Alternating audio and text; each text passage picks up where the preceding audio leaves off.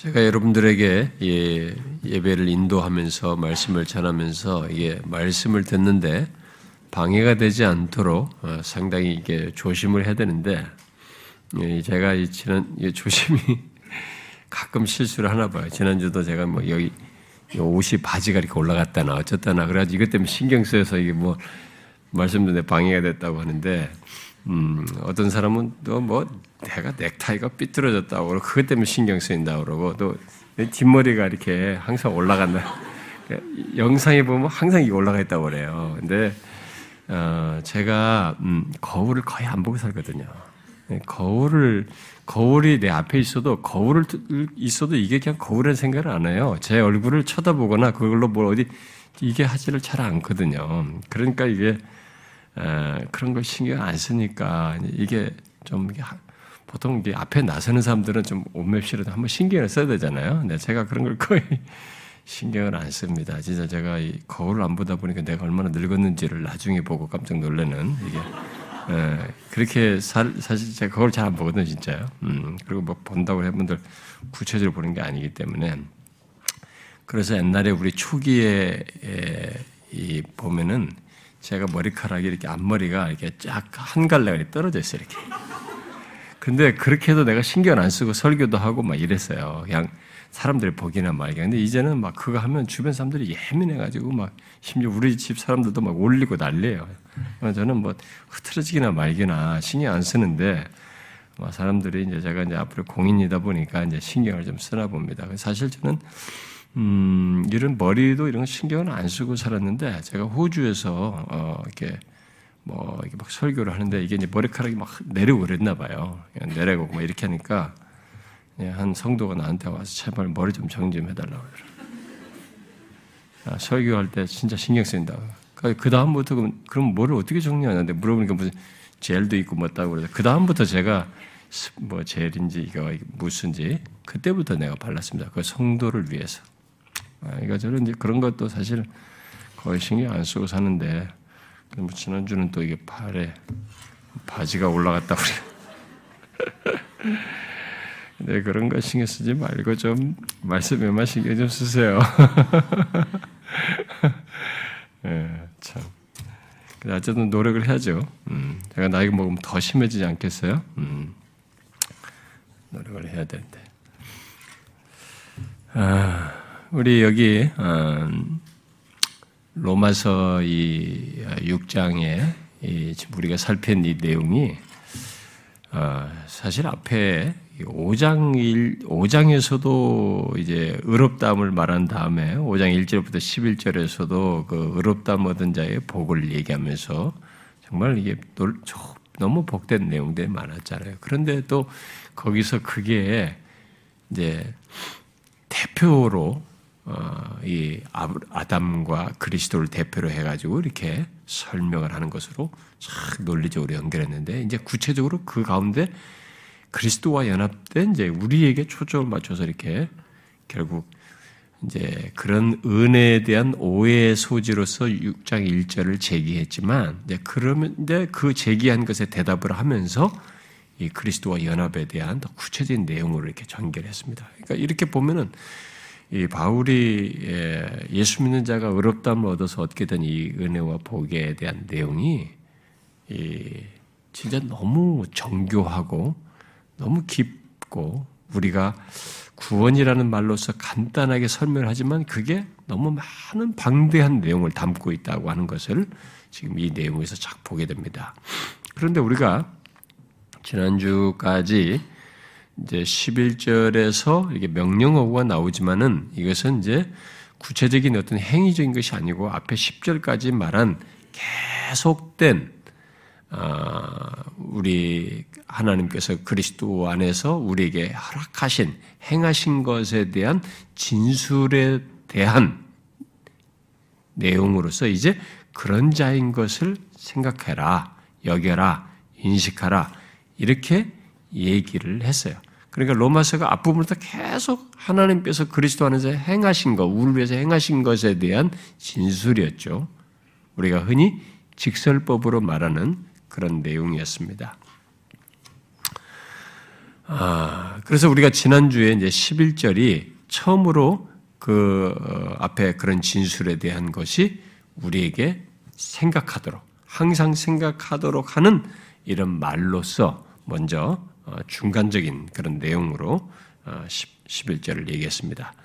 앞에 그, 특별히 8절부터 10절에서 말을 하고 그러니까 죄와 하나님에 대해서 그리스도께 일어난 것이 우리에게도 똑같이 일어난 사실을 앞에서 8절부터 10절에서 쭉 얘기하고 뭐, 뭐, 그 앞에도 물론 마찬가지죠. 그러고 나서 이제 11절에 그와 같이, 똑같이 말이죠. 우리 또한 우리 자신을 죄에 대하여 죽은 자이고 그리스도 예수 안에서 하나님께 대해 살아있는 자로 여기라. 라고 했어요. 그, 그것을 항상 생각하며, 인식하며, 인정하면서 살아라. 이렇게 얘기했습니다. 자, 그렇게 하고 나서 이제 11절이 그런 것을 삶 속에서 있는 우리 하나님께서 그리스도 안에서 행하신 것을 기억함으로써 그것이 나에게 삶에서 그런 과정을 통해서 인식하는 것을 통해서 적용되도록 하는 얘기를 명령으로 했는데 이제 우리가 오늘 읽은 12절부터 사실 제가 14절까지 다 오늘 했, 해야 되는 정인데 12절, 14절을 묶어서 해야 되는데 내용이 많아서 지금 이제 둘로 좀 나누어서 하려고 하는데요. 자, 이제 앞에서 말한 것에 연결해서 이제 12절부터 14절에서는 어, 앞에서 말한 것에 대한 실천적인 적용으로서 우리들이 어, 무엇인가를 해야 되는 문제, 우리가 실천적인 행위를 실천적으로 어떤 행위를 해야 될 문제를 얘기를 하고 있습니다. 자, 그런데 이 내용은 앞에 어, 1절에서 제기된 문제에 대한 계속 잘못된 그 논증의 어, 결론이기도 음, 음, 적용이면서 실천적인 적용이면서 결론이기도 하죠. 그래서 이제 앞에 내용에 연결해서 그런 실천적인 적용으로 나갈 때 바울이 흔히 쓰는 이 접속사죠. 그러므로라고 이렇게 하잖아요. 그래서 여기서도 그러므로로 시작을 하고 있습니다. 곧 앞에서 그리스도와 연합한 우리를 어, 위해 하나님께서 어, 행하신 것을 직설법으로 언급한 내용에 대해서 이제 여기 12절, 12절, 13절에서 우리의 반응 또는 우리의 행위를 명령법으로 어, 말을 하고 있습니다. 그렇죠? 그러므로 너희는 죄가 너희 죽을 몸을 지배하지 못하게 하여 몸의 사육에 순종하지 말라. 또한 너희 지체를 불의의 무기로 죄에게 내주지 말라. 오직 너희 자신을 죽은 자 가운데서 다시 살아난 자 같이 하나님께 드리라. 드리며 너희 지체를 의의 무기로 하나님께 드리라. 이렇게 얘기를 하고 있습니다. 이미 지난 시간에도 말했다시피 성경은 어, 특별히 이제 바울이 어, 어떤 사실들을 성경 이렇게 서신에서 어떤 내용들을 기록해 나갈 때 항상 하나님께서 우리를 위해서 행하신 것을 직설법으로 우리를 위해서 행하 이런 일을 행하셨다라고 하는 것을 이게 직설법으로 이렇게 말한 뒤에 명령법으로 이제 그런 사실에 근거해서 우리에게 뭔가를 하라고 우리의 반응, 우리의 행위를 말함으로써 소위 하나님의 진리에 대한 또 교리에 대한 실천을 꼭 연결해서 말하는 것을 보게 됩니다.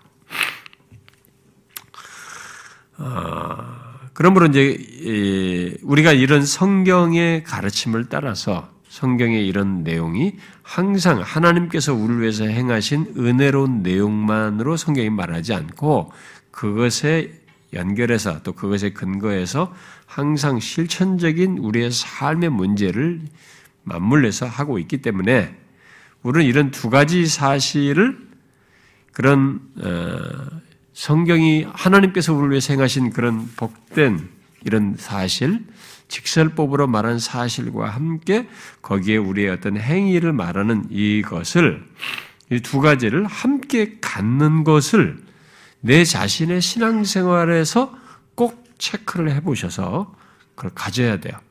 두 가지를. 그게 어, 정상적인 신앙생활을 하고 있다고 하는 증거예요. 이 두 가지를 함께 가져야만 하는 것이죠. 그것이 두 가지 중에 하나만 갖는 것은 기독교 신앙생활을 하는 것이 아닙니다. 네, 그럼에도 불구하고 예로부터 또 지금까지, 지금도 오늘의 교회 안에도 그런 현상이 나타나고 있습니다만은 어, 어떤 사람들은 어, 교리를 아는데 열심이지만 실천이 없는 거예요. 삶이 없는 거예요. 그러니까 뭔가 계속 공부만 하고 성경에 대해서 뭐 교리나 성경적인 지식, 뭐 성경 막 성경을 이게 예? 이게 막 색깔이 형형색색 이렇게 두툼해져 가지고 얼마나 열심히 그렇게 성경을 연구하고 성경의 교리들을 배우고 아는데 거기에만 자꾸 열심을 내지 실천에는 별로 관심을 안 갖는 이런 사람들이네. 그것은 정상적인 신앙생활이 아니에요. 근데 또 어떤 사람들은 교리를 무시해요. 교리를 무시하고 기독교 삶에만 아무리 배운들 뭐해 삶이 없는데 라고 하면서 진자 운동을 하는 거죠. 이 시, 교리를 무시하고 실천적인 삶만을 예, 강조를 하는 거야. 그렇게 함으로써 이제 결국 또다시 성경이 말하는 기독교 삶과 상관없는 그런 불균형을 갖게 됩니다. 다 정상적인 그리스도인의 모습도 아니고 바른 신앙도 생활도 아니죠. 그러므로 우리는 예, 그동안 우리들이 그리스도와 연합하여 어, 죄에 대하여 죽고 하나님께 대하여 산자가 되었다는 이 엄청난 사실을 지금까지 쭉 알게 됐는데 그렇게 아는 것을 넘어서서 그것이 우리의 삶 속에서 그러니까 그런 자이니까 그래서 우리가 어떠해야 하는지에 대한 이런 실천적인 삶을 내가 그것에 맞물려서 갖는지를 어, 연결해서 오늘 본문이 말하는 말을 따라서 생각을 해봐야 되는 것입니다. 자, 바울은 음, 그리스도께서 죄에 대하여 죽으셨고 하나님께 대하여 살아나셨기 때문에 또 그와 연합한 우리들 또한 죄에 대하여 죽은 자요 하나님께 대하여 살아난 자이기 때문에 그러므로 라고 하면서 우리들이 죄와 하나님께 대해서 우리의 태도가 완전히 바뀌어야 한다. 우리가 그렇게 죄에 대해 죽고 어, 하나님께서 살아있는 자이기 때문에 그러므로 죄와 하나님에 대하여 우리의 태도가 분명히 달라졌어야 하고 바뀌었어야 하고 바뀌어야 한다라고 적용적으로 말하는 겁니다. 실천적인 내용으로 지금 이 얘기를 하는 거죠. 오늘 이제 12절부터 14절의 내용에서 어, 이제 그 이런 사실을 이제 요약적으로 표현한 것이 이제 그 13절의 내용입니다. 응? 13절이 그것을 잘 요약해 주고 있죠. 거기 보니까 너희 지체를 그런 그러니까 죄에 대해 죽고 하나님에 대해 산 자에게서 그 죄와 하나님에 대한 우리의 태도가 어떠한지에 대한 요약이 바로 13절에 있다 있어요. 너희 지체를 죄에 죄에게 내주지 말고 또 뭐예요? 너희 자신을 하나님께 드리라. 이렇게. 그 죄와 하나님께 대한 우리의 실천적인 태도가 어떠해야 되는지를 적용적으로 요약한 게 바로 이 13절의 표현이죠. 이 문제를 이렇게 간략하게 표현된 것을 우리가 실천적으로 이제 가져야 되는 거죠. 앞에 11절까지, 10절까지 이렇게 계속된 로마서에서 우리, 어, 로마서 3장에서부터 우리를 의롭다 하시고 이렇게 하나님께서 그리스도 안에서 이 헤아릴 수 없는 자격이 안 되는 1장 18절부터 말했잖아요. 3장 20절까지 그런 조건, 불가능한, 멸망받을 조건에 우리에게 은혜를 주신 것을 쭉 얘기했잖아요. 3장 21절부터. 여기까지 계속 하나님께서 그리스도를 행하신 걸 진술해 왔습니다.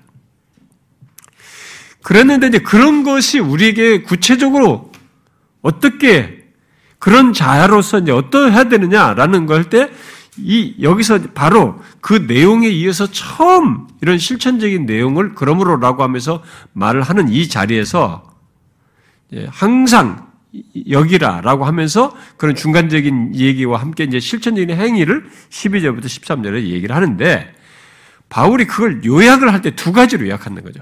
죄에 대하여, 하나님께 대하여, 이렇게 달라진 모습이 우리에게 있어야 된다. 달라진 삶이 있어야 된다. 달라진 실, 실천적으로 이 둘의 두 관계에 대하여 분명히 다르다고 하는 그 모습이 우리 존재와 삶에 있 고 있어야 한다. 나타나야 된다라고 말하고 있는 것입니다. 그러니까 이 실천적인 적용을 이렇게 축약해서 둘로 설명하는 것을 여기서부터 먼저 듣기 시작해야 돼요. 들어야 돼요. 나중에 이제 이것을 좀 더 구체적인 내용으로 확장해서 7장, 8장으로 나오지만 계속 뒤에까지 주로 먼저 이 둘로 요약해서 말을 하는 것을 우리가 잘 따라가야 하는 것이죠.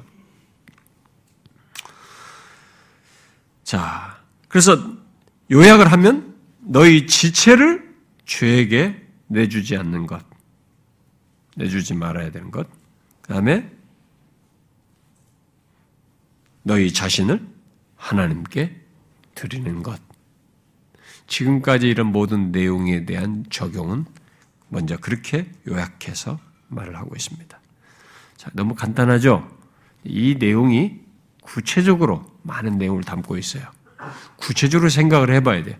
뭐 드리라 하나님께 드리라 내 자신 드리라 뭐 예배 오고 뭔가 돈 헌금하고 뭐 한, 이런 것이야.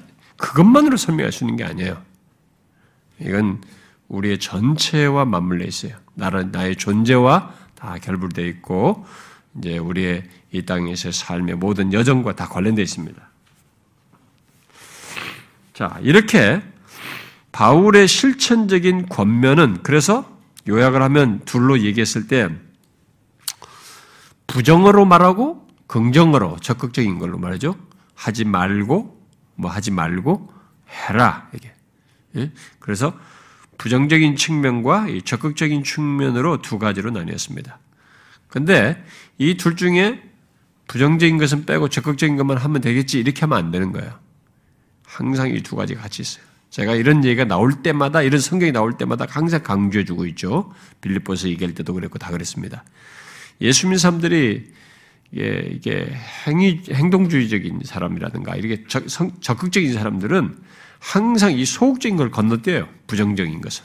그냥 들어라. 하나님께 내 자신을 드리자. 하나님께 내 자신 원신하자. 이게 적극적인 행동으로 이게 다 카바가 된다고 생각하는 거예요. 인간 존재가 그렇지가 않아요. 이 두 개가 분리되지 않고 항상 같이 있어야 되는 거예요. 같이 해야 돼. 항상. 어? 육체를 신뢰하지 않고 그리스도를 자랑하는 것으로 이렇게 빌리보에서 말하듯이 이렇게 항상 같이 있는 겁니다. 그러니까 건너뛰면 안 돼요. 이두 가지는 상호 보완적인 것입니다. 그런데 그래서 부정적인 측면과 적극적인 면으로서 언급을 하고 있는데 이 보완적인 두 가지 내용을 우리가 다 소중하게 생각을 해봐야 됩니다. 자, 오늘은 제가 이 12절, 14절 한꺼번에 하려고 시도를 했지만, 어, 내용이 좀 길어져서 부득불하게 오늘은 부정적인 면으로 말한 것만 얘기를 하겠습니다. 12절과 13절 상반절까지만. 그 다음 주는 적극적인 내용으로 말하는 13절 하반절과 이 전체에 대한 내용의 요약인 14절을 연결해서 살펴보도록 하겠습니다. 자, 그러면 오늘 이제 먼저 부정적인 권면으로 말한 것을 봅시다. 어, 먼저 13절, 12절에서 말한 부정적인 권면은 뭐죠? 어, 너희는 죄가 너희 죽을 몸을 지배하지 못하게 하여 몸의 사육에 순종하지 말라. 죄에 대하여 이런 태도를 가져야 된다 라고 얘기를 하고 있습니다. 자, 죄에 대하여 죽은 자라고 앞에서 얘기했습니다. 우리가 11절에도 봤다시피 죄에 대하여 죽은 자라고 했는데 여기서 죄가 죽을 몸을 지배하지 못하게 하는 것을 말을 하고 있어요. 이것은 무슨 말입니까? 이해를 잘 하셔야 됩니다. 죄에 대하여 죽었다고 했잖아요, 우리가. 그러니까 죄에 대하여 죽은 자라고 했는데 죄가 죽을 몸을 지배하지 못하게 하라. 아니, 죄에 대해 죽었다며. 근데 뭐, 죄, 죄, 죄가 죽을 몸을 지배하지 있는 건 또 뭐야? 이렇게, 어, 그 말이 그 말 같고, 이렇게, 어, 우리는 좀 헷갈려요. 이게 좀 정리가 안 되시는데. 우리는 바울이 죄와 우리와의 관계를 말하면서 여기서 표현상으로 우리 자신과 우리의 죽을 몸을 표현을 달리해서 말하고 있는 것을 우리가 잘 따라가야 됩니다. 음? 여러분 11절에는 너희 자신을 죄에 대하여 죽은 자라고 했고 그런데 여기 12절에 와서 죄가 너희 자신을 지배하지 못하게 하라고 하지 않고 너희 죽을 몸을 얘기다. 앞에서 너희 자신으로 쓴 것을 쓰지 않고 너희 죽을 몸을 얘기해. 몸을 지배하지 못하게 하라고 이렇게 말하고 있기 때문에 바울이 의도적으로 이렇게 구분해서 쓰고 있기 때문에 우리가 그것을 따라가야 됩니다. 어, 자, 이렇게 구분하는 것은 죄에 대하여 죽은 우리 존재가 음? 그리스도와 연합하여 죄에 대하여 죽었지만 우리의 죽을 몸은 어, 여기 몸 앞에 죽을이라고 하는 수식어가 시사하듯이 죄가 우리의 육체적인 몸에 한정되어서 어떤 일을 하고 어, 이게 지배하는 지배하려고 하는 이런 일이 있기 때문에 그런 역사가 있기 때문에 이렇게 말을 하는 것입니다. 물론 이미 어, 6절에서 죄의 몸을 말하면서 시사했듯이 몸의 모든 욕구가 다 나쁜 것은 아닙니다. 그러나 죄는 우리의 몸을 통해서 우리를 지배하려고 하기 때문에 여기 12절과 같은 명령을 하고 있는 것이에요. 죄와의 관계에서 이런 것을 하라고 말하는 것입니다. 자, 잘 따라오셔야 돼요, 여러분들이. 이런 것들을 이렇게 정리를 잘 안 하면 이 바울이 이렇게 쓴 의도가 써서 우리에게 말하고자 하는 그 내용, 이게 참 선명하고 풍성한 내용을 우리가 캐치를 못해요. 그러니까 유익을 못 얻을 수 있는 거죠. 결국 이 명령은 우리가 죽을 몸 안에, 지금 죽을 몸 안에 있, 있, 있는 동안은 죄가 우리 몸에 남아 있어서 우리가 내지 않은 죄로 이렇게 말하듯이 우리 몸에 남아 있고 그 죄가 우리 몸을 통해서 우리를 지배하려고 하기 때문에 그 사실을 인지하고 죄에 대해서 정하라는 것입니다. 그러니까 우리 존재 자체는 어, 달라졌어요. 그리스도와 함께 죽고 삶으로서 이게 달라 죄에 대해 죽었어요. 근데 우리의 이 죽을 몸 안에는 죽을 몸은 이 죽기까지는 어, 죄가 이 죽을 몸 안에서 역사하여서 우리를 지배하려고 하는 것이죠. 그렇기 때문에 그것을 인지하고 죄에 대해서 저항해야 한다는 것입니다. 여러분, 우리가 죄에 대하여 죽었다는 것과 죄가 우리 죽은 몸을 지배하려고 한다는 것을 구분할 수 있습니까? 예, 제가 지금 말한 건 구분, 좀 구분이 됩니까? 구분하셔야 돼요.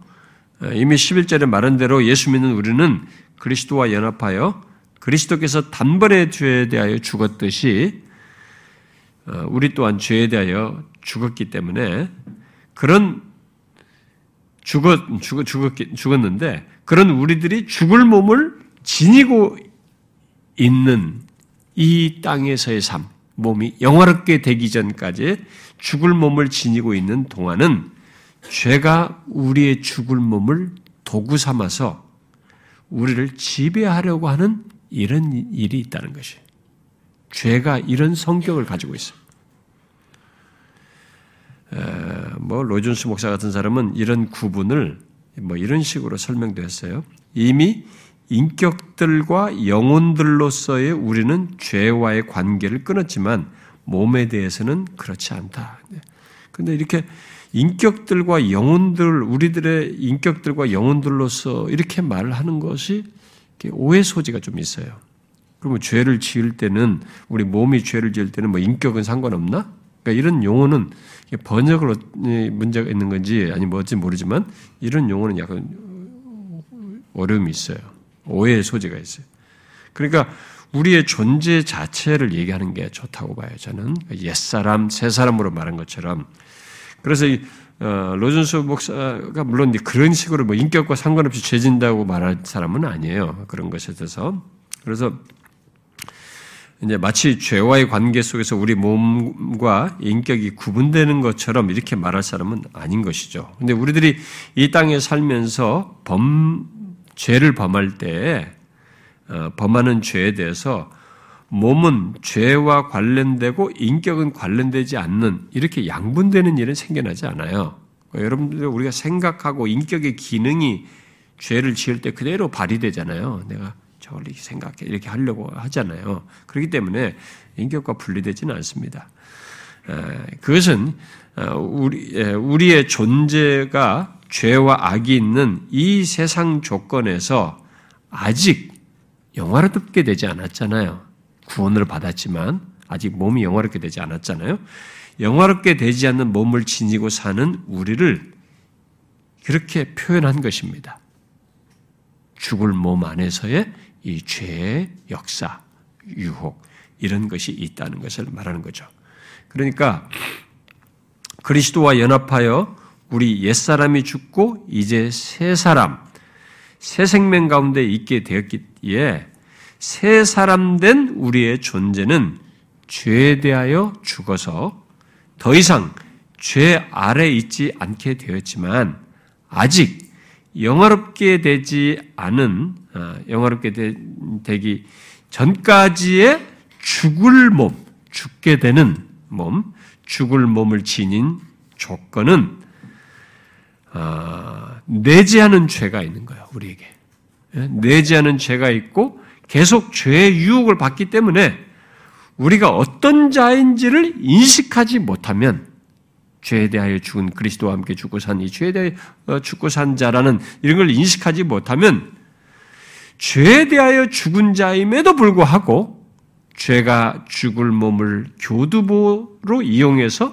우리를 흔드는 그리고 이 지위를 못 누리게 할 수 있다는 사실을 이 얘기를 하고 있는 것이에요. 이것은 우리들이 다 실제로 경험하고 있는 사실이에요. 우리들이 경험하고 있는 어떤 문제, 예수를 믿고 있음에도 불구하고 죄와의 관계 속에서 우리가 경험하고 있는 어떤 문제가 있는데 우리는 그것을 그냥 깊이 생각하지 않고 그냥 뭐 아, 내가 죄에 빠졌다, 어쨌다, 이렇게 간단하게 생각을 하고, 그러다 보니까 그냥 회개하면 되고, 그 다음에 또안 되면 또 그것 때문에 낙담하고 내가 구원 못 받지 못한다, 이런 식으로 혼란을 겪는 우리들이 겪는 일을 하게 되는데, 여기서 그런 것을 정교하게 설명하는 겁니다. 왜 그런지, 왜 그런 일이 있으며 그랬을 때 우리가 어떠해야 되는지 이런 것을 정확하게 우리 존재 안에 또 이 죽을 몸을 지닌 우리 안에 이 땅에 사는 동안에 엄연히 있는 이 사실을 구원을 받았음에도 불구하고 죄와의 관계 속에서 경험하는 이 사실을 정확하게 보여 알게 해서 그것을 어떻게 대처하도록 제체해야 되는지를 명확하게 말을 해주는 것이죠. 자, 그런데 일단 어, 본문은 죄가 우리 죽을 몸을 지배할 수 있다라는 것을 죄에 대해 죽은 우리인데도 불구하고 우리의 죽을 몸을 죄가 지배할 수 있다는 것을 말해주고 있어요. 오늘 본문은 그렇죠? 여기서 죄가 너희 죽을 몸을 지배하지 못하게 하라 하여 이렇게 하는 거 보면은 죄가 우리 죽을 몸을 지배할 수 있다는 것을 음, 말해주고 있는 거죠. 그 죄에 대하여 아무리 죄에 대하여 죽은 우리라 할지라도 죄가 우리의 죽을 몸을 지배함으로써 몸의 사욕을 따라 행할 수 있다는 것입니다. 몸의 사욕에 순종할 수 있다는 몸의 사욕에 굴복할 수 있다는 것입니다. 자, 여러분은 이 말씀이 사실인 것을 많이 경험하고 있을 것입니다. 많이 경험해 오셨을 거예요. 예, 그러니까 제가 앞에 서두에서 얘기했죠. 아, 나는 앞에 정말 그리스도와 연합하지 이런 놀라운 내가 그런 지위와 복 받은 거 그것만 듣고 싶어요. 여기는 안 듣고 싶어요. 이건 안 하고 싶어요. 이러면 안 되는 거예요. 그건 가짜예요. 제대로 된 신앙이 아니고 정상인 신자가 아니에요. 앞에서 그런 자인 것에 대한 내용을 말했기 10절까지 말한 이 내용이 있기 때문에 지금 말한 이것을 잘 이해하고 이게 실제로 우리에게 있습니다. 이런 경험을 진짜 하고 있거든요. 그러니까 이것을 이 말씀에 비춰서 정확히 알므로써 이 말씀대로 죄와의 관계에 대해서는 이렇게 하지 말라라고 하는 실천적인 적용이 우리에게 있어야 한단 말이에요. 예수 믿는 사람이라면 구원받은 사람은 당연히 있어야 된다는 거죠. 자, 어, 죄가 우리의 죽은 몸을 지배함으로써 몸의 사욕을 따라 행할 수 있다는 이 사실. 근데 이, 이 이렇게 되는 이렇게 되는 이런 과정에서 죄는 분명 우리의 몸의 본능을 이렇게 사욕으로 바꾸어서 어, 그때 뭐 감정이든 뭐 생각이든 우리 인격의 어떤 요소들이든 그런 것들을 사용하여서 우리의 몸을 지배하려고 한다는 것입니다. 잘 보세요. 우리가 그대로 경험하는 것이니까. 그러니까 우리 몸의 본능 자체는 선하기 때문에 아무 문제가 없어요. 그 자체를 죄라고 말할 수는 없어요. 우리 몸의 본능 자체를 어떤 뭐 욕구든 이런 본능 자체를 어, 악하다고 이렇게 말할 수는 없어요. 그 자체는 선하기 때문에 문제가 되지 않습니다. 죄가 아니에요. 단지 죄가 그런 몸의 자연적인 본능을 비정상적인 정욕 또는 여기 사욕으로 바꾸려고 한다는 것입니다. 바꾸려고 한다는 것이죠. 죄는 바로 이런 특성을 가지고 있어요. 아무리 죄에 대해 죽은 신자랄지라도 그리스도와 죽은 사람도 죽을 몸을 지닌 조건에서는 다 이런 죄를 가지고 이런 죄 내지 않은 죄 이런 경험을 갖게 되고 어, 죄가 가진 이런 특성을 자신의 삶 속에서 경험하게 되죠. 그래서 바울은 여기 로마서에서 이미 앞에서 언급한 대로 죄를 의인화해서 설명을 하죠. 계속. 그렇습니다. 우리가 죽을 몸을 가지고 이 땅을 사는 동안은 죄가 어, 우리의 죽을 몸의 본능을 앞에서 말한 대로 비정상적인 본능과 사욕으로 바꾸려고 하는 것을 경험하게 돼요. 바로 그런 죄의 역사에 대해서 바울은 그렇게 되지 않도록 싸워야 한다는 의미에서 죄가 죽을 몸을 지배하지 못하게 하여 몸의 사육에 순종하지 말라. 이렇게 말을 하고 있는 것입니다. 자, 여기서 여러분들이 헷갈리시면 안 됩니다. 죄가 우리에 대해서 죽은 것이 아니라 우리가 죄에 대하여 죽은 것이에요. 음? 만약에 죄가 우리에 대해서 죽었다고 이해를 하게 된다면 나는 이미 죄와 상관이 없다. 나는 죄 같은 거 신경 안 써도 돼. 신경 안 써. 나는 더, 더 이상 죄를 범하지 않아. 라는 식으로 죄와의 관계에 대해서 오해를 하고 완전 성화론자와 같은 죄관을 갖게 되는 것이에요.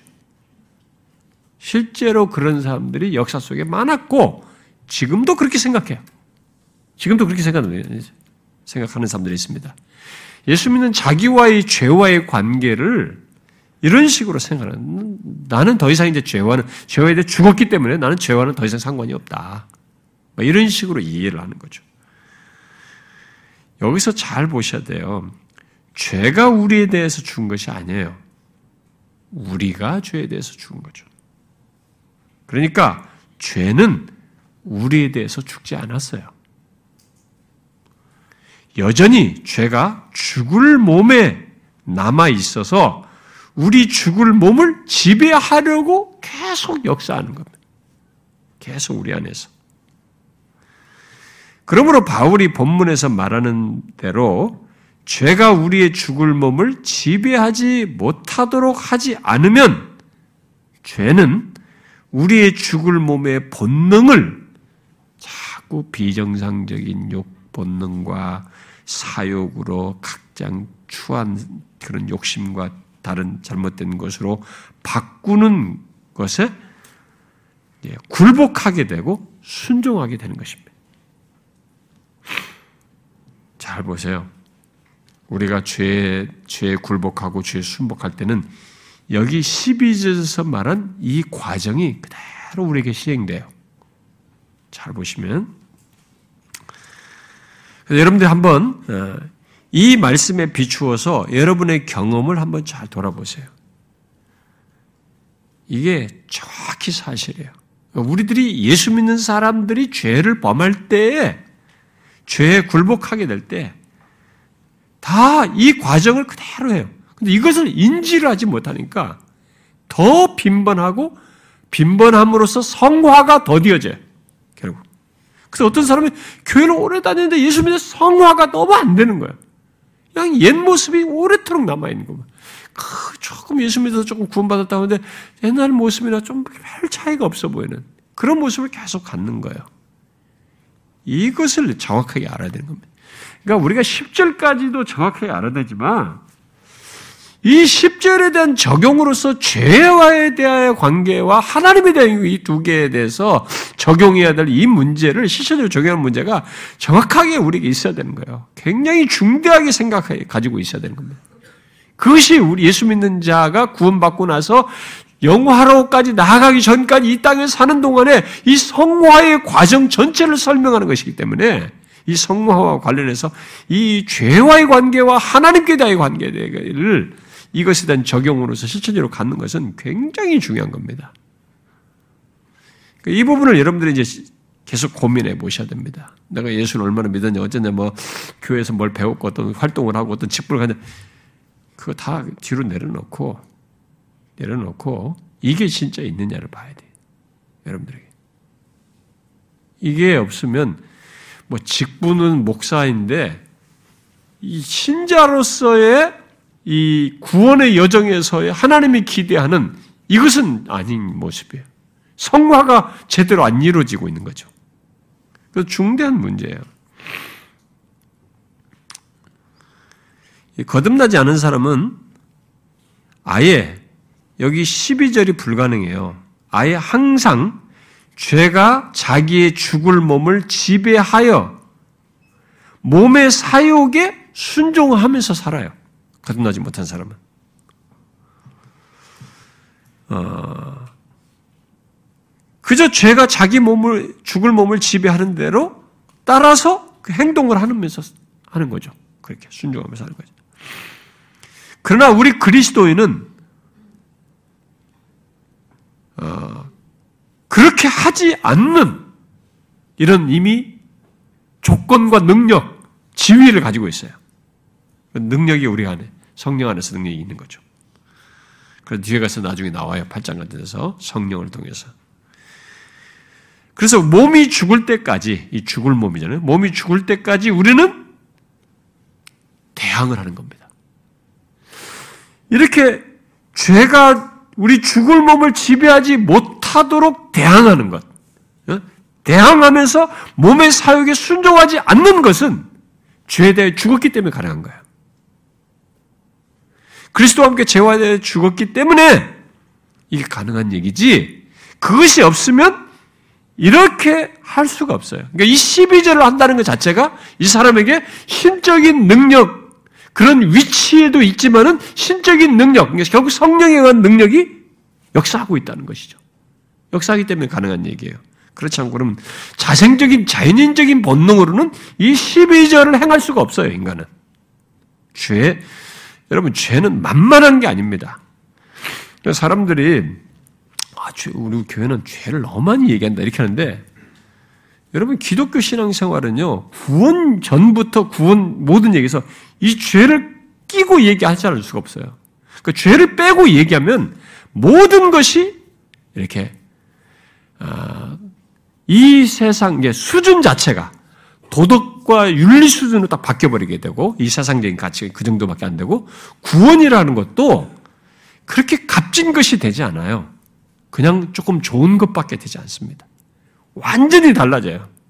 그래서 기독교는 이 죄에 대해서 정확한 이해를 가져야 되고 어디로부터 구원받는 것뿐만 아니라 구원받고 난 이후에 죄에 대하여 우리가 어떤 관계를 갖는가의 문제가 끊임없이 나중에 영화롭게 될 때까지 이 세상 신자들 살면서 끝까지 제기되는 문제예요.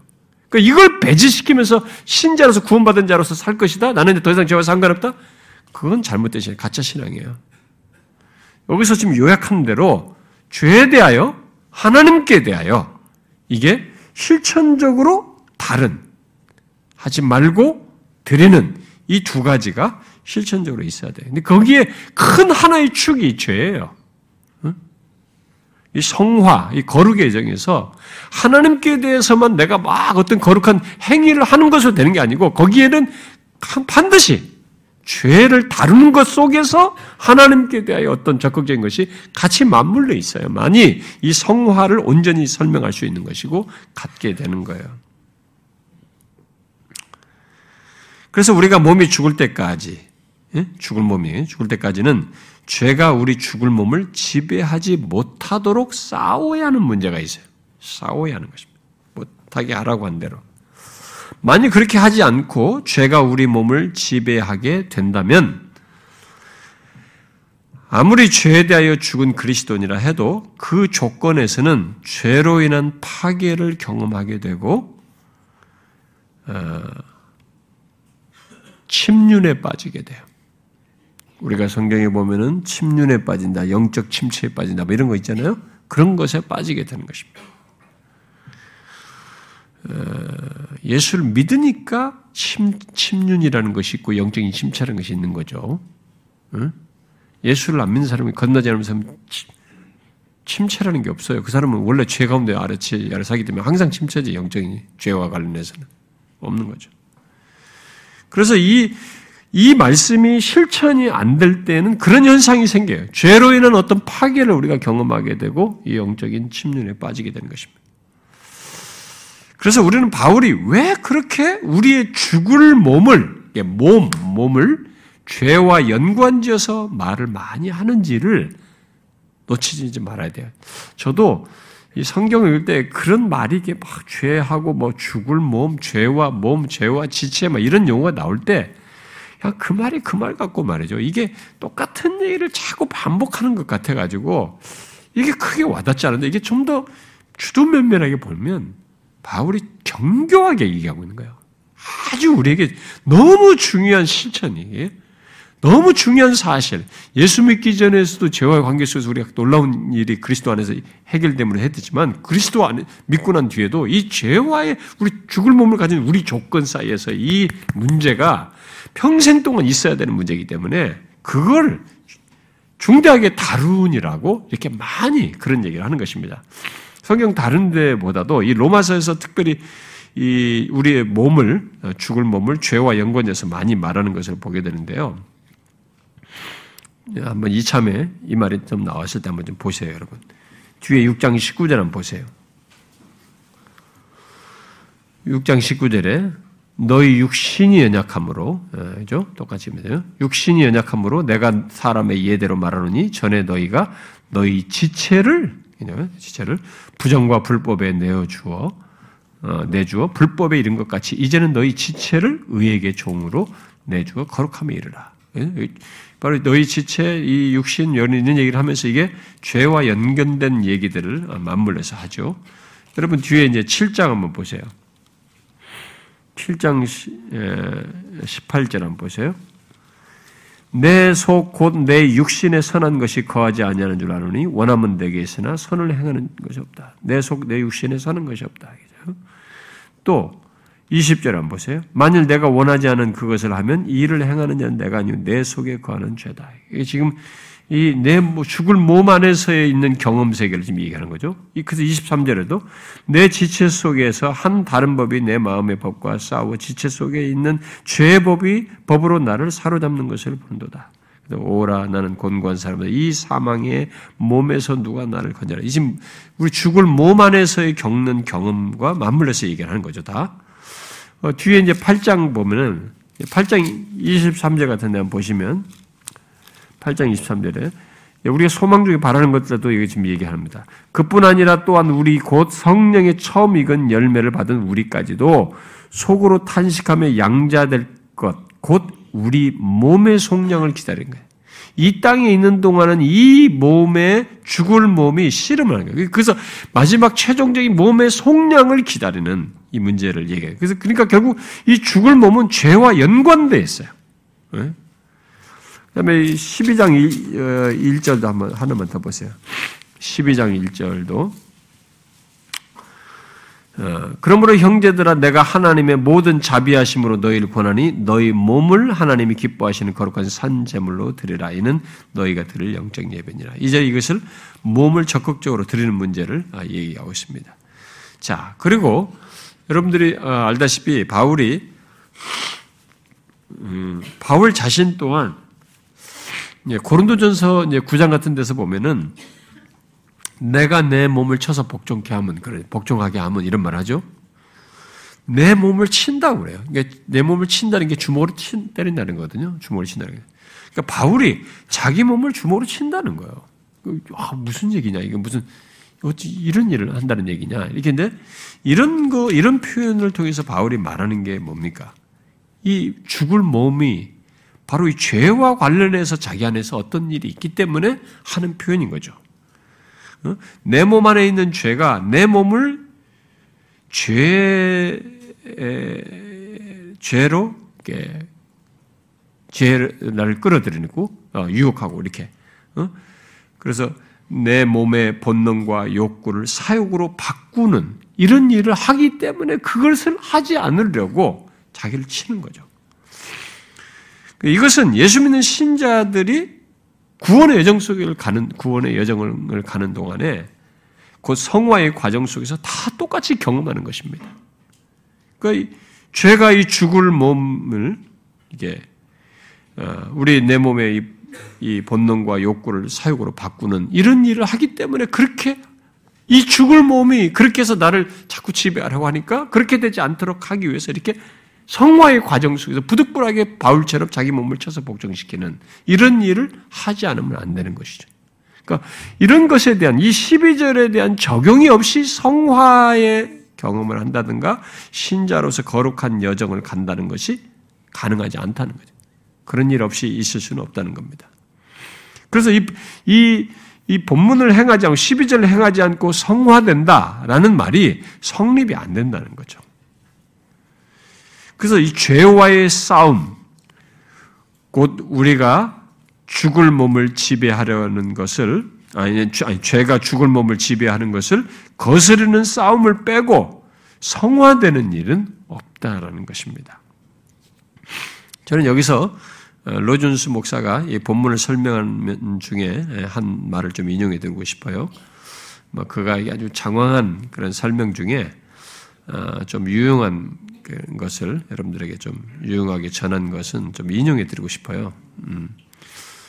예, 성령에 대한 어떤 내용들은 어, 분배를 좀 요하지만은 어, 로존스가 이 로마서를 굉장히 상황히 하면서 적절성 있는 설명들을 많이 해요. 예, 설교로 했기 때문에 이 설교적인 우리가 들어 들어 어, 설교적인 용어로 이렇게 들어서 유익이 될 그런 내용들을 참 많이 있어요. 이제 그런 부분은 제가 좀 다 읽어보고 좀, 좀 인용을 해드리고 싶어요. 어, 그런 것들은.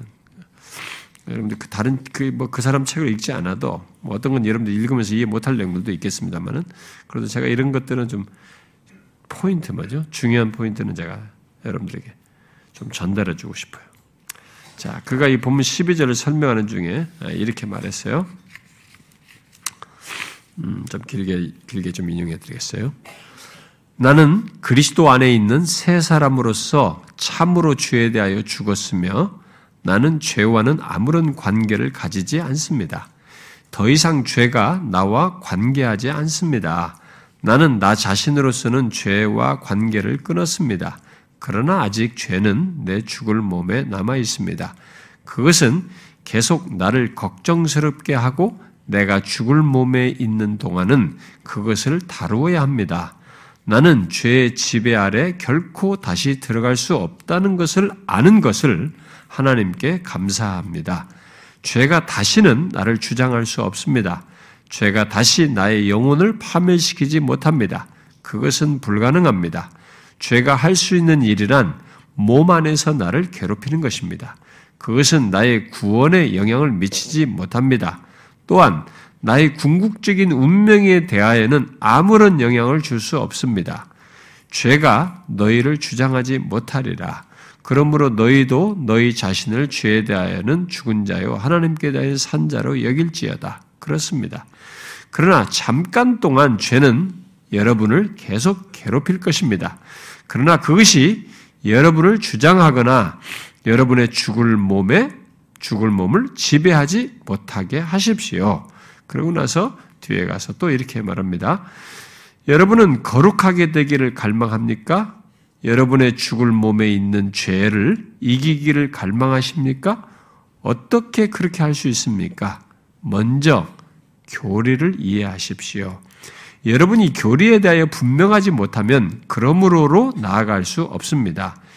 여기 6장 1절부터 11절 사이의 가르침을 이해하셨습니까?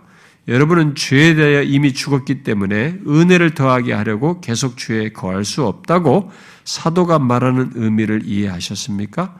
여러분은 자신이 진정으로 죄에 대하여 죽었으며 옛사람이 그리스도와 함께 십자가에 못 박혔다는 것을 이해하셨습니까? 여러분은 그리스도께서 죄에 대하여 죽은 것과 같이 여러분 자신도 죄에 대하여 죽은 줄로 여기라는 뜻을 아시겠습니까? 교리를 이해하는 것, 그것이 출발 지점입니다. 나는 교리에는 관심이 없습니다. 나는 다만 그리스도를 바라보고 그리스도로 하여금 내 안에서 살도록 하면 그뿐입니다. 라고 말하지 말아야 합니다. 그러므로 여러분이 교리를 이해하여야 함을 주장합니다. 교리를 이해한 뒤에도 그 교리를 부단히 염두에 두어야 합니다. 여기십시오. 끊임없이 그런 것으로 간주하시고 그것을 인식하시고 그것을 자기, 자신에게 적용하십시오. 만일 죄로 내 죽을 몸을 지배하게 한다면, 그러면서 좀 더 이따가 덧붙여요. 만일 이제 그렇게 해야 되는데 만일 죄로 내 죽을 몸을 지배하게 한다면 나는 하나님과 나와 내 구원을 통하여 이루시려는 하나님의 계획을 스스로 대적하고 있는 것입니다. 신자에게 있어서 그렇게 할 수 있는 것만큼 큰 위험은 없습니다. 하나님의 뜻은 이것이니 너희의 거룩함이라. 그리고 그는 그 목적을 이뤄나가고 계십니다. 우리는 은혜의 지배 아래에 있으며 아무것도 그 은혜의 지배를 전복시킬 수 없습니다. 저는 그러므로 내가 죄로 내 죽을 몸을 지배하게 허락하면 내가 무엇을 하고 있는 것입니까? 나는 그 시간에 나를 향하신 하나님의 목적에 대적하여 등을 돌리고 서 있는 격이 됩니다. 그러면 어떤 일이 벌어질까요? 무슨 일이 일어날지 모릅니다. 사도가 고린도 교회 교인들에게 말한 것을 보십시오. 그러므로 너희 중에 약한 자와 병든 자가 많고 잠자는 자도 적지 아니하니 그리스도 아니 고린도 교회에는 죄로 자기 죽을 몸에 왕노릇하도록 그러니까 죄, 자기 몸을 지배하도록 내버려 두는 그리스도인들이 많았습니다. 바울이 말하는 바에 의하면 그 결과 그들 중에 어떤 이들은 병들고 어떤 이들은 실제로 죽었습니다. 이 성찬을 오용하면서 그때 먹는 것에 탐욕을 부린데도 바로 이 12절 적용이 안 됐다. 이 적용대로.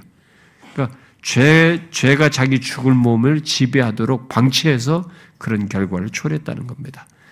히브리서도 같은 방식으로 그 교훈을 주고 있습니다. 주께서 사랑하시는 자는 징계하시고 그의 받으시는 아들마다 채찍질 하심이라. 그리고 만일 여러분이 어떤 때 이러저러한 모양의 징계를 견뎌내지 못하면 여러분은 아들이 아니고 버리는 자입니다. 하나님의 목적은 우리를 거룩하게 하는 것이고 그는 그 목적을 우리 안에서 이루어 나가고 있는 것입니다. 그래서 우리가 죄로 우리 죽을 몸을 지배하게 함으로 하나님의 계획을 대적한다면 우리가 매맞고 징계당한다 하여도 놀라서는 안 됩니다. 그것이 질병일 수도 있고 사고일 수도 있고 죽음일 수도 있고 슬픔일 수도 있습니다. 만일 여러분이 하나님께 속해 있다면 그는 여러분을 거룩함의 원대한 목표에 이르게 할 것입니다. 그러므로 죄로 자기 죽을 몸을 지배하게 하는 자는 스스로 하나님의 사랑의 징계를 자초하고 있는 자입니다. 그보다 더 어리석고 더 야비한 짓이 어디 있습니까? 그러고 나서 뒤에 또 이렇게 덧붙입니다. 여러분이 누구입니까? 여러분은 그리스도와 함께 죽은 자요. 그리스도와 함께 십자가에서 못 박힌 자입니다. 여러분은 하나님께 대하여 산 자들입니다. 여러분 속에 성령이 역사하고 있습니다. 여러분은 하나님이 원대한 계획이 계속 추진되고 있는 사람입니다. 여러분은 죄의 지배를 멈추게 할 위치에 있습니다. 마귀를 대적하라. 그리하면 그가 너희를 피하리라. 너희 대적 마귀가 우는 사자같이 두루 다니며 삼킬 자를 찾나니 너희는 믿음을 굳게 하라. 그렇게 그렇게 하면 여러분은 그를 이기고 물리칠 것입니다. 하나님은 우리에게 대적할 힘을 주셨습니다. 이 12절은 이미 죄에 대해서 이 죄를 끼고 대적하는 마귀에 대해서 대적할 힘을 이미 주셨고 그런 위치에 있게 있다는 것을 말해주는 것이죠. 그래서 우리가 잊지 말아야 됩니다. 그리스도와 연합한 우리는 죄에 대하여 죽음으로써 죄로부터 자유하게 되었어요. 그러므로 우리는 죄에 대하여 저항을 해야 되는 것입니다. 죄가 하는 일이 뭐냐면 이미 죄에 대해 죽음으로써 얻은 우리의 자유를 하나님 안에서 얻은 자유를 찬탈하는 것이거든요. 죄가 결국 우리를 그러니까 내게 있는 자유를 빼앗으려고 하는 이 죄의 지배에 우리의 적법한 통치자인 하나님의 이름으로 대항을 해야 되는 것이죠. 만약에 이렇게 방치하게 되면 어? 거기 지배를 계속 받게 되면 여기 하나님이 우리의 목적이 거룩하게 하기 위함이란 말이야. 성화되게 해서 거룩함에 이르게 하고자 하는 목적을 가지고 있는데, 그 계획을 가지고 있는데, 이것이 방해되기 때문에 하나님은 결국은 이렇게 고린도 교회 향해서 징계를 하셔서라도 그렇게 데려가는 거죠. 그렇게 이끝나는 것이죠. 대항해야 돼요. 그걸 가만히 있으면 안 되는 것입니다. 바울은 이런 12절의 부정적인 권고를 함과 동시에 또 부정적인 말을 13절 상반절에서 계속 덧붙이죠. 뭐라고 덧붙입니까? 또한 너희 지체를 불의의 무기로 죄에게 내주지 말라. 이렇게 말해요. 여기 지체는 12절에 죽을 몸의 구체적인 부분들에 대한 표현이라고 있습니다. 앞에 죽을 몸으로 나왔죠. 12절에서 말한 그것에 대한 죽을 몸의 구체적인 부분들에 대한 어, 표현이라고 할 수 있습니다. 마치 우리 몸의 여러 부분, 뭐 눈, 입, 손, 발, 뭐 심장, 뭐 이렇게 뭐 몸에 내장들이 있듯이 어, 어, 그 마치 우리 몸을 움직이는데 사용되는 뭐 지능, 생각, 생각하는 힘, 뭐 논리적인 능력, 로준스 표현이에요. 뭐 상상력 또는 투지, 이해력, 지적인 능력 또는 정서와 같은 인간의 기능과 기질 등을 생각할 수가 있겠죠. 여기 지체로 말하는 것이. 바로 우리 안에 있는 그런 거죠. 우리 몸을 움직이는 모든 이런 것들, 기능들 있죠. 어, 그런 것들을 여기 지체로 설명할 수 있겠죠. 앞에서 바울은 죄가 우리 몸을 지배하지 못하게 할 것을 말했는데 여기서는 우리의 지체를 죄에게 내주지 말라라고 함으로써 몸 전체, 12절에서 말하는 몸 전체의 죄가 지배하지 못하게 할 뿐만 아니라 몸의 활동 속에서도 몸의 어떤 기능의 활동 속에서도 그 어떤 부분도 우리를 대적하는 죄에게 내주지 말라고 확장해서 지금 말을 하고 있는 것입니다. 여기 내어주다라는 어, 이 말은 어, 이전 번역에는 뭐 드리다로 번역됐습니다만은 어, 뒤에 하나님께 드리다에도 사용되는 것에서 보듯이 사용하도록 내어주다 또는 사용하도록 허락하다 막 이런 뜻도 있고 무 같은 사람은 이 말 속에 왕을 섬기는데 헌신되다 왕을 섬기는데 왕을 섬기는 데 어떤 헌신하는 것 그런 뜻을 가지고 있다. 라고 말하기도 합니다. 그렇다면 여기 내어주다는 것은 마치 통치를 받겠다고 하는 것이고, 어? 통치자로 모시겠다라고 하는 행동에 해당한다는 얘기가 되겠죠.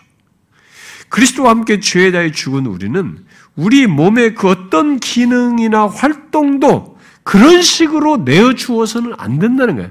더 이상 죄가 죄의 통치를 죄가 우리 죄가 우리 주인이 되지 않고 그가 왕노릇하지 못할 조건에서 있게 되었기 때문에 다시 나를 그렇게 내어주면 안 된다는 거죠. 예를 들어서 우리의 지적인 능력이나 어떤 우리들의 뭐 투지나 아니면 우리의 이해력이나 심지어 상상력을 죄에게 그렇게 내어주는 것은 내가 죄, 죄의 통치를 받겠다고 하는 것으로 내가 자발적으로 그런 행동을 취하는 것에 지나지 않는다 이 말입니다.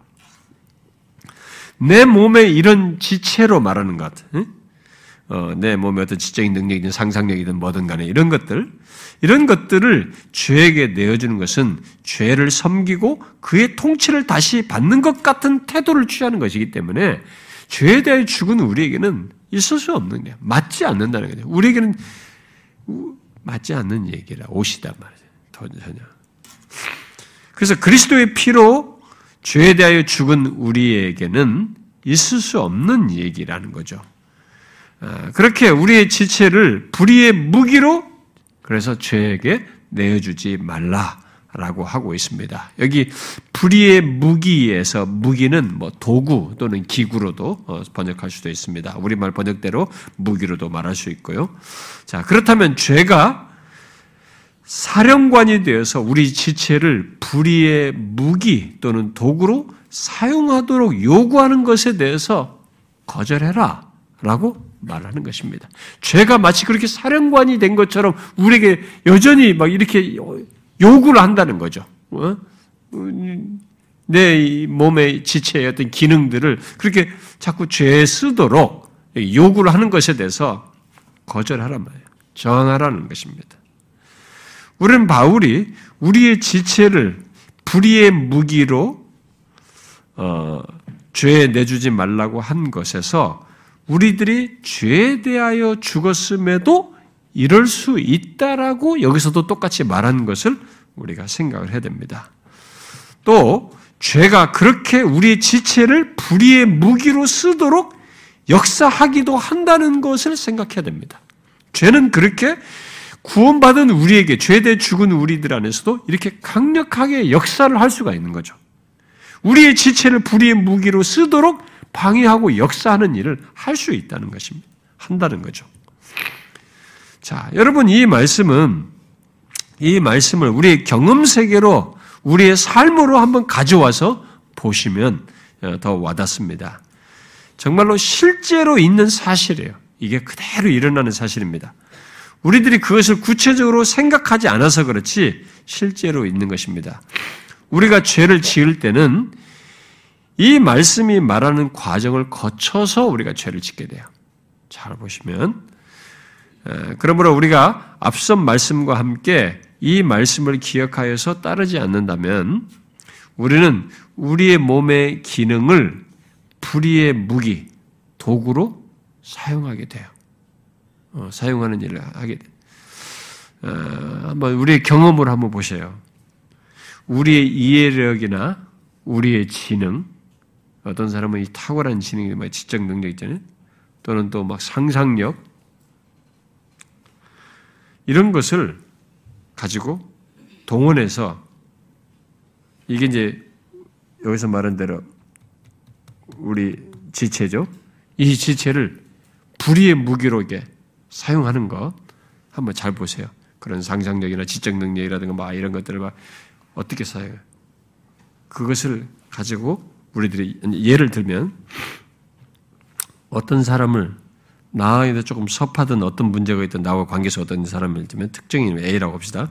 그 사람을 이런 지적인 능력이나 상상력과 뭐 이런 이해력 뭐 이런 것들을 다 발휘하고 내가 있는 어떤 투지나 이런 것들을 다 발휘해가지고 그 사람을 판단하고 또 미워하는. 네, 활용해요. 그러다 보니까 참 그래 지난번에 이 사람이 이렇게 했지. 그러면 이랬을 거야. 이제 상상력이 동원해 가지고 이 사람을 짝짝짝짝 맞춰요. 모든 걸 쫙쫙쫙쫙 맞추는 거죠. 그러니까 이 사람이 지난번 나한테 섭한 것은 결국 알고 보니까 이런 것이 있어서 그리고 지난번에 보니까 이런 것이 있더라. 막 계속 지금 불의의 무기로 사용하는 거죠. 자기의 지체를. 내 몸을 그렇게 사용하는 거죠. 나에게 허락되는 이해력이나 상상력과 이런 모든 것을 그런 식으로 활용해가지고 조합하고 조, 조작해서 마침내는 거짓으로까지 만들어는 이런 일을 하는 거죠. 여러분, 우리가 이런 식으로 죄를 많이 짓지 않습니까? 이 말씀 그대로 이 과정을 거쳐 죄를 짓는 겁니다. 지금 우리가 6장 10절까지 살핀 놀라운 복음의 내용이잖아요. 이것이 사실이면 우리에게 해당되면 이 부분이 나한테서 실천이 돼야 돼요. 그런 것을 갖춰야 된다는 겁니다. 이 죄와의 관계에서 죽은 우리라는 사실이 선명하게 이런 식으로 내 지체를 사용하는 것을 분별할 수 있어야 된다는 거예요. 저는 제가 제가 실수를 어떤 사람 제가 어떤 저의 악함이라든가 부족함 이런 부분을 내가 못 볼 수도 있잖아요. 근데 내가 언젠가 했던 것 같은 유사한 것 같은 거라든가 또 어떤 것은 어 좀 내가 좀 인정하고 좀 괜찮게 긍정적으로 봤는데 어떤 것을 하는 것을 볼 때 그걸 비추어서 나를 생각하게 될 때가 많아요. 아 나도 저럴 수 있겠구나. 그럼 나도 저런 실수를 언젠가 하지 않았을까? 이렇게 생각도 하게 되는데. 근데 그런 걸 가만히 보면은 이런 것을 이제 그대로 하는 거예요. 그러니까 우리의 지체, 우리의 이 지적인 능력이든 상상력이든 내게 있는 내 몸 안에 있는 이런 모든 기능들을 활용을 해가지고 또 기질과 성격과 이런 걸 다 활용을 해서 말이죠. 그걸 불의의 무기로 사용하는 거지. 이렇게. 그렇게 돼서 결국은 뭡니까? 죄에게 자기 지체를 내어주는 것이 되는 거죠. 근데 우리들이 이런 것을 분별을 안 하는 거죠. 이런 것을 하지 말라라고 하는 것대로 여기서 말은 내주지 말라고 하는 대로 내주지 말아야만이 성화가 되는 거예요. 우리가. 이것은 저도 장사가 아니고 저도 이 부분에 분명히 있지만 우리가 이 부분에서 씨름을 해야 되는 겁니다. 자, 그러면 여러분들이 질문할 수 있겠죠. 아니, 이런 일을 우리가 얼마나 밥 먹듯이 하고 있는 것 같은데요? 이럴 수도 있습니다. 자, 좋은 얘기예요. 거듭난 사람, 죄에 대해 죽은 자는 밥 먹듯이 하던 것이었어요, 이게. 아니, 자각도 못했습니다, 우리가. 근데 이젠 자각이 됐잖아요. 그리고 우리 안에 성령이 역사하잖아요. 이제 6장 10절까지 죄에 대해 죽은 우리는 이 부분이 이제는 계속 이 말씀, 이 실천적인 삶을 이제 우리가 움직여야 되는 문제거든요. 이 10절까지 근거해서 그것에 근거해서 죄에 대해 죽은 자 하나님의 산자인 것을 항상 기억함으로써 우리가 이제 이 부분을 인격적인 반응으로서 움직여야 되는 하지 않아야 되는 거죠. 계속. 근데 이것을 인지하고 이런 것을 씨름하고 이렇게 했을 때를 하나님 앞에 다루고 회개하면서 이렇게 계속 가는 것이 이제 성화되는 거예요. 점점 점점 줄어들어요. 예민해져요. 그래서 여러분 에즈워드나 이 탁월한 사람들이 앞선 믿음의 선배들이 조그마한 사사로운 것을 그렇게 예민하게 한 것이 이런 것을 철저히 항상 하면서 성숙해 나갔기 때문에 그렇게 성화되었기 때문에 그렇게 하는 거예요. 단숨에 안 되는 거죠. 계속되는 이런 것을 이것을 인지하지 않고 이렇게 적용을 안 하는 사람에게는 이게 아주 삶이 돼 버려요. 이런 줄을 모르고 그러니까 계속 구원을 받았다고 하는데도 성화가 안 되는 제자리 걸음 하는 거죠. 이것을 계속 인지하면서 해야 더욱 더 거룩해지고 성화되어져 가는 것입니다. 그 부분이 우리가 이제 가져야 될 문제예요. 여러분이 지금까지 6장 10절까지 로마서 앞에서 3장 21절부터 여기까지 너무 은혜로운 말씀, 은혜를 많이 받았죠? 이제 그것을 적용하라고 한 하나, 죄에 대하여 하나님께 대하여 말하는 이것을 적용하셔야 돼요. 이대로 하셔야 된다고. 내 몸의 지체가 나의 지체를 불의의 무기로 죄에게 내어주는 이런 일을 해서는 안 된다는 것입니다. 여기 불의는 다른 게 아니에요. 하나님과 그의 말씀에 반대되는 것입니다. 그러니까 거룩하신 하나님, 의로우신 하나님과 반대되는 모든 것이 다 불의예요. 죄에 대하여 죽은 우리가 우리 몸의 기능과 능력과 기질을 이런 불의의 도구로 사용하여서 죄에게 항복한다, 순종한다는 것을 우리로서는 생각할 수 없는 얘기예요. 자기 자기 마음에 누군가에 대해서 적개심과 아, 미움이 불타서든지 어떻게 해서든지 결국 그렇게 하는 것은 죄에게 자기 지체를 헌신하는 겁니다. 나의 지체를 내어주는 거죠. 그래서 바울은 에베소 4장이나 5장과 골로새서 3장에서 우리에게 있는 어떤 것이든지 그런 것들이 죄에게 도구로 사용되지 않도록 하는 그런 구체적인 권면들, 명령들, 권면들을 많이 합니다. 그 중에 하나만 좀 읽어봐요, 여러분. 네, 골로새서 한번 읽어봐요. 골로새서 걸로 골로새서 3장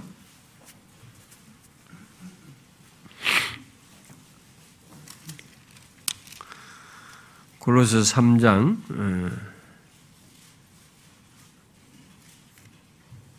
5절부터 한번 봐봐요. 5절부터 9절까지 한번 어, 같이 읽어봅시다. 시작. 그러므로 땅에 있는 지체를 죽이라. 곧 음란과 부정과 사욕과 악한 정욕과 탐심이니 탐심은 우상숭배. 이것들로 말미암아 하나님의 진노가 임하는 너희도 전에 그 가운데 살 때에는 그 가운데서 행하였으나 이제는 너희가 이 모든 것을 벗어버리라. 곧 분함과 노염과 악의와 비방과 너희 입에 부끄러운 말을 너희가 서로 거짓말을 하지 말라. 옛사람과 그 행위를 벗어버리고 예. 이런 내용들이 다 뭡니까 지금? 이게 이런 여기서 지금 열관 이런 내용들은 다 이런 과정을 통해서 생겨나는. 그러니까 이런 과정을 이 12절과 13절 상반절에서 말하는 것 하지 말라 이렇게 우리의 지체를 몸의 불의의 무기로 죄에게 내주지 않음으로써 여기서 얼거든 이런 죄가 시행되지 않는 거죠. 실천되지 않는 것이 되는 거죠.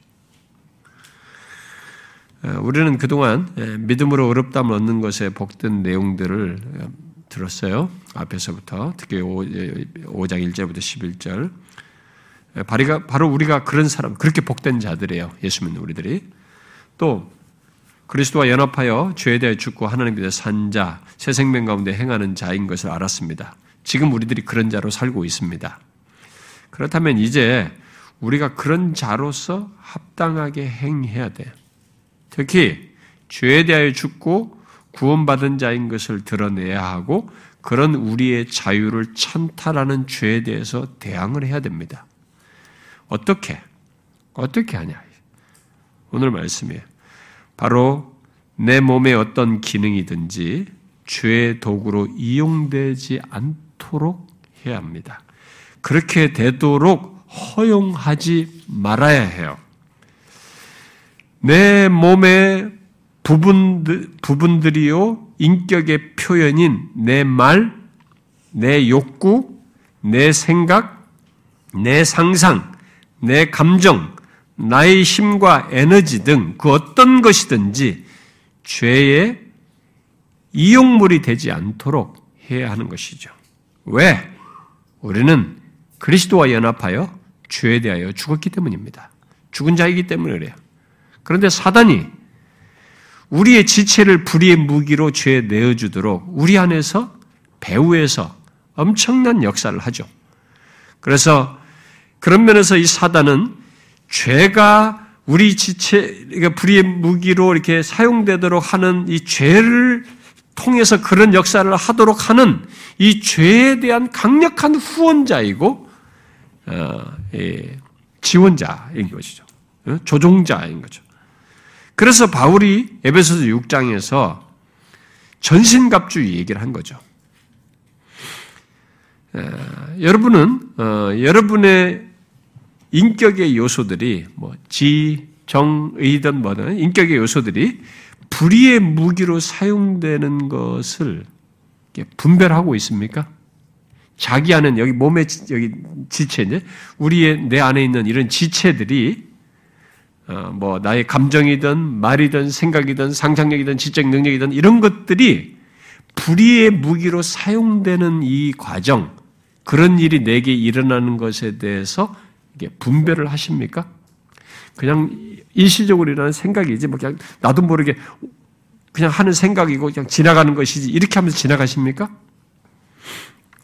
바울이 사단의 관계를 얘기하면서 전신갑주를 얘기했을 때는 여러분 그것이 뭐 구원, 그다음 말씀, 뭐 무슨 이런 거 다 전신갑주로 이런 얘기를 하면서 그걸 대적하라고 했을 때는 사단이 우리 안에 있는 우리의 지체를 이 인격의 기능들을 다 사용해서 우리를 공격하기 때문에 그렇게 얘기를 하는 것입니다. 이것을 우리가 분별을 해야 됩니다. 그래서 이 말씀을 실천하기 위해서는 이런 사단의 역사, 방해를 그래서 이 죄가 우리 안에서 우리 지체를 이렇게 불의 무기로 사용하도록 하는 이런 과정에 대해서 먼저 분별하시는 것부터 잘 하셔야 돼요. 내 안에서 그런 일이 일어날 때. 자, 어떤 그리스도인이 자기 생각과 말로 어떤 사람을 미워하고 모략을 쌓 모략을 써서 적대하는 것에 대해서 예, 그 이런 것 이렇게 하는 것은 예, 하나님이 하시는 게 아니다. 아, 이런 것은 사단이 하는 것이다. 뭐 뻔하잖아요. 악하잖아요. 죄악되잖아요. 그러니까 사단의 관계 역사하는 것이니까 이런 것들을 분별하고 하지 말라. 이렇게 하니까 아니 그러면 뭐 내가 내가 막이라는 겁니까? 어? 내가 막이라도 됐다는 얘기예요? 이러면서 이제 어, 이 마귀의 관계를 사단의 관계를 전혀 인지를 못하는 거예요. 여러분 제가 아, 에베소 6장 그 강론 이런 마귀 괴계를 얘기할 때 거기서 얘기했습니다만 사단이 우리 예수 믿는 사람에 대해서 가장 원하고 가장 크게 성공하는 게 뭐냐면 자기 실체를 인지하지 못하도록 하면서 자기가 그 사람을 역사해서 신자를 넘어지게 하고 죄에 미끄러지도록 하는 것입니다. 이게 사단이 하는 가장 큰 성공이에요. 우리들이 그걸 인지하지 못하고 우리 지체를 이런 생각과 뭐 이런 것들을 다 감정 이런 것들 활용해가지고 불의의 무기로 사용해서 죄에 내어주는 것. 이런 것들이 이런 배후에서 사단이 역사하는 것을 전혀 인지하지 못하고 따르도록 하는 것. 이게 사단이 하는, 사단이 했다고 생각하지 못하게 하는 것. 그가 우리에게서 기대하는 가장 큰 성공이에요. 그런데 많은 사람들이 이런 사단의 존재와 역사를 인지를 못해요. 바울이 왜 에베소서 6장을 얘기했는지를 얘기 못합니다. 바울의 제가 그때도 그 설명할 때 충분히 얘기했지만 1장부터 4장 전반부까지도 그렇지 여기까지 3장까지 특별히 하나님께서 우리를 위해서 행하신 직설법을 다 얘기했잖아요. 그리고 4장 중반 이후부터 명령법으로 돌아서지 않습니까? 그러면 이 두 가지만 있으면 다 될 텐데 바울이 에베소서에 관해서는 6장 9절부터 마귀의 관계에 대해서 얘기하는 거예요. 하나님과 나 사이만 잘하면 되지. 하나님께서 나를 위해서 행하신 게 내가 이렇게 명령법에 대한 순종만 잘하면 되지. 이것만 안 된다는 거예요. 여기에 회방꾼이 있다는 겁니다. 이것을 못하도록 하는 방해꾼이 죄를 조작하고 죄를 우리 불러일으키는 사단의 관계가 있다는 것이. 그래서 이 전신갑주 얘기를 에베소 교회 그 2년씩이나 가르쳤던 그들에게는 그 얘기를 거다 덧붙였어요. 사단의 관계가 있는 것입니다. 사람들이 그걸 인지하지 않으려고 그래요. 근데 제가 이번에 우리 홍간사를 통해서 들어보니까 어, 예배서 6장 마귀의 간 개개에 큰 시리즈 한 중간이 한 16편, 열몇 편이 아예 녹취가 안 돼가지고 그게 교재로 안 들어갔다고 그러더라고요. 다 끝난 줄 알았대, 우리는. 그거 다 공부하는 줄 알았어요. 녹취가 안 돼서 그 중간에 그 부분이 빠졌대. 그러니까 여러분들이 에베소 6장 그동안에 공부하시면 그건 안 하셨는데 나중에 녹취가 되면 다시 그걸 연결해서 공부를 다시 하시기 바랍니다. 안 했다면. 우리가 이것을 얕잡아보면 안 됩니다. 이 김기동파처럼 마귀를 너무 지나치게 예민하게 모든 감기도 뭐든 뭐 이런 거 다 마귀라고 하면서 모든 생활에서 마귀 하나님보다 더 마귀를 의식하는 이런 바보 같은 일을 하는 것이 아니라 그것은 잘못된 거지만 신자의 이런 거룩하지 못한 죄와 관련해서 우리의 지체가 이 불의의 무기로 죄로 미끄러지도 가는 어쨌든 불의한 쪽으로 하나님을 대적하고 하나님 말씀을 거스리고 죄로 미끄러진 쪽에 이 부정적인 역사에는 신자에게 있어서만큼은 사단의 관계가 거의 맞물려 있어요. 이 과정이 있는 것입니다. 그이 과정이 어떻게 일어난지를 잘 생각해야 됩니다. 내 상상력을 사용하고 내 여기 지적인 능력을 사용, 조작하는 거 아까 척척척척척 맞추는 거죠. 우리가 오버하지 말아야 돼요. 아, 내가 지금 뭐 하고 있지, 지금? 아니, 사실도 아닌데 내가 자꾸 짜맞추고 있잖아. 이 상상력을 왜 자꾸 이렇게 죄의 무기로 이렇게 말이지 불의의 무기로 사용하고 있지? 다 카트를 해야 되는 것입니다. 그래서 사단이 거기 지금 배후에서 역사에서 계속 넘어지도록 하는 거죠. 그렇게 돼서 그렇게 짝짝짝 맞추면 어떻게 됐어요? 우리 눈이 확 바뀌어요 그 사람에 대해서.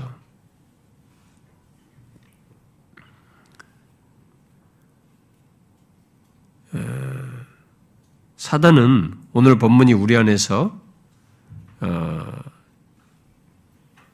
실현되지 않도록 방해하는 강력한 방해자예요. 그러므로 일상 속에서 우리의 지체가 불의의 무기가 무르기로 사용되는 것, 죄에 내어주는 것을 분별하는 습관을 가지셔야 됩니다. 여러분 예배서 6장을 공부하신 분은 그거 중간에 빠진 것이 그런 것이 있는지는 몰라도 아마 그걸 여러분들이 크게 도움을 받았을 거라고 봐요. 생각을 우리 하셔야 됩니다. 나의 생각, 나의 상상력, 나의 말, 내 감정이 불의의 무기로 죄에 내어주는 것을 분별하셔야 합니다. 여러분, 우리는 그리스도와 함께 죄에 대하여 죽은 자로서 죄가 우리 죽을 몸을 지배하지 못하도록 하는, 못하도록 할 수 있는 위치와 능력이 있어요.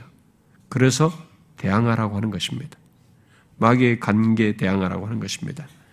우리의 지체를 불의의 무기로 죄에게 내주지 않을 수 있는 지위와 능력을 가진 것입니다. 그런 복된 지위와 특권과 능력을 사용해야 하는 거죠. 그리스도 안에서와 그의 힘의 능력에 강건하여져서 전신갑주를 가지고 구원의 확신 속에서 이 말씀의 검을 사용하여서 진리를 따라서 이게 아니잖아 라고 하면서 카트해야 되는 것입니다. 대항해야 되는 거죠.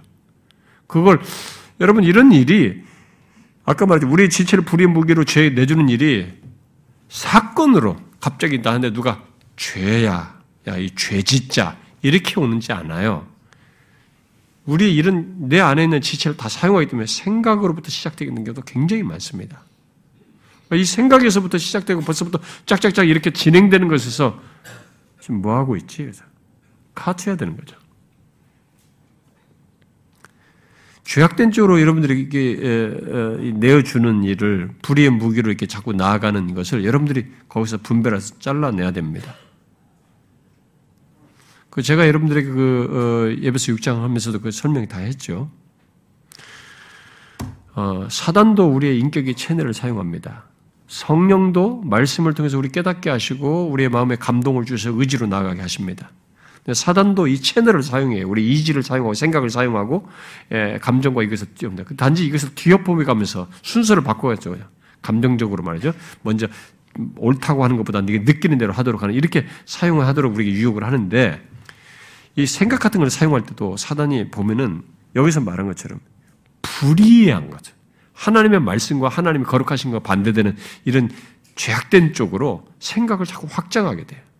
그러면 여러분들 그 생각을 딱 받아들여 가지고 그래, 그렇지, 그랬단 말이야. 지난번에 그런 게 다 그런 것이었어. 이거 착착착 맞춰 보여. 그러면 여러분들 확장됩니다. 그 다음부터는 그 사람이 다르게 보여요. 그럼 어떤 일이 벌어진 겁니까? 불의의 무기로 죄에게 내어준 겁니다. 내 지체를, 나를, 내 죽을 몸을 지배하게 한 거죠. 이것이 하지 말라라고 하는 것이 이 죄에 대해서 이렇게 하지 말라는 것이 계속 돼야만이 예를 들어서 이것뿐만 아니라 뭐 유혹이라는 게 얼마나 많겠어요. 뭐 정욕과 것 다른 것도 많이 있겠죠. 이런 모든 생활에서 사람들과 인간관계에서 다투는 것도 있고 뭐 많이 있겠죠. 이런 모든 것에서 이제 그런 것들이 다 분별이 서서히 되면서 아 아니구나 대항하고 대항하고 대항하고 이것이 누적되면서 우리가 성화되어 가는 거죠. 그리고 이게 계속 경험된 사람들이 점점 더 거룩해지는 거예요. 더 성화가 더 거룩함으로 나가게 되는 것입니다. 그래서 믿음의 사람들의 그 전기가 다 그런 것이에요. 그 여러분들이 이해가 되지 않잖아요? 아니, 이런 거 가지고 이렇게 나름의 밥 먹듯이 짓는 것 같은 이런 마음속에 일어나는 이거 가지고 이렇게 고통스러우면 하나님 앞에 기도했나? 그 사람들은 이것을 12절과 13절 상반절을 충실히 했기 때문이에요. 삶 속에서 조그마한 것조차도 용납하지 않고 그것을 하나님 앞에 다뤘기 때문에 해버릇한 거죠. 그렇게 성화됐기 때문에 하는 것이에요. 그래서 우리가 교회 안에서도 같이 신앙생활 하지만 어떤 사람들이 말하는 거 행동과 이런 것들이 통제가 안 되고 팍 나오는 거 있잖아요. 막. 일시적으로 그럴 수도 있습니다. 근데 그런 모습을 해결하지 못하고 계속적으로 들는 거 있잖아요. 그 사람은 뭐 그리스도께서 나를 위해서 죽으셨고 뭐 십자가를 위해서 뭐 이렇게 10절까지 아무리 은혜 타령해도 좋아요. 그런 복받은 위치에 있는 건 맞는데 그 복받은 자답지 않아요. 이게 안 되는 거죠. 예? 이 실천이 안 되고 있는 거예요. 정상적인 사람이 아닌 거죠. 정상적인 신자가 아니에요. 극단적으로는 막, 넌 크리스찬이어서 그럴지도 모르죠. 그러므로 우리는 이제부터 11절에서 말한 것처럼 죄에 대하여 죽은 자요, 하나님께 서 살아있는 자로 항상 여기면서 이 12절, 13절 상반절 부정으로 말한 이것을 삶 속에서 실천해야 되는 거죠. 우리의 죽을 몸을 죄가 지배되지 않고 우리 몸의 지체가 죄에게 내주지 않도록 힘써야 하는 거죠. 왜? 우리는 그리스도와 함께 죽고 산 자거든요. 그래서 우리는 이제 그, 그것 안에서 성화되어야 할 사람들이거든요. 이렇게 함으로써. 여러분, 예수 믿는 우리는 주님 앞에 눈 감을 때까지, 주님 앞에 설 때까지 계속 성화돼야 됩니다. 이렇게 함으로써 성화돼요. 먼저 죄에 대하여 이 부분이 있어야 돼요. 다음 주는 하나님께 대해서 말하겠습니다만 이 두 가지 함께 있어야 되는데 두 가지가 분리되지 않아요. 먼저 이 죄에 대하여 이런 모습이 있어야 신자로서 성화되는 것입니다. 이 성화도 구원이에요. 구원을 이루는 것이 되는 거죠. 이것을 잊지 마셔야 됩니다. 단 하루를 살아도 내일 날 부르시더라도 오늘은 우리는 이렇게 해야 돼요. 신자는. 그럴 수 있기 바랍니다. 기도합시다.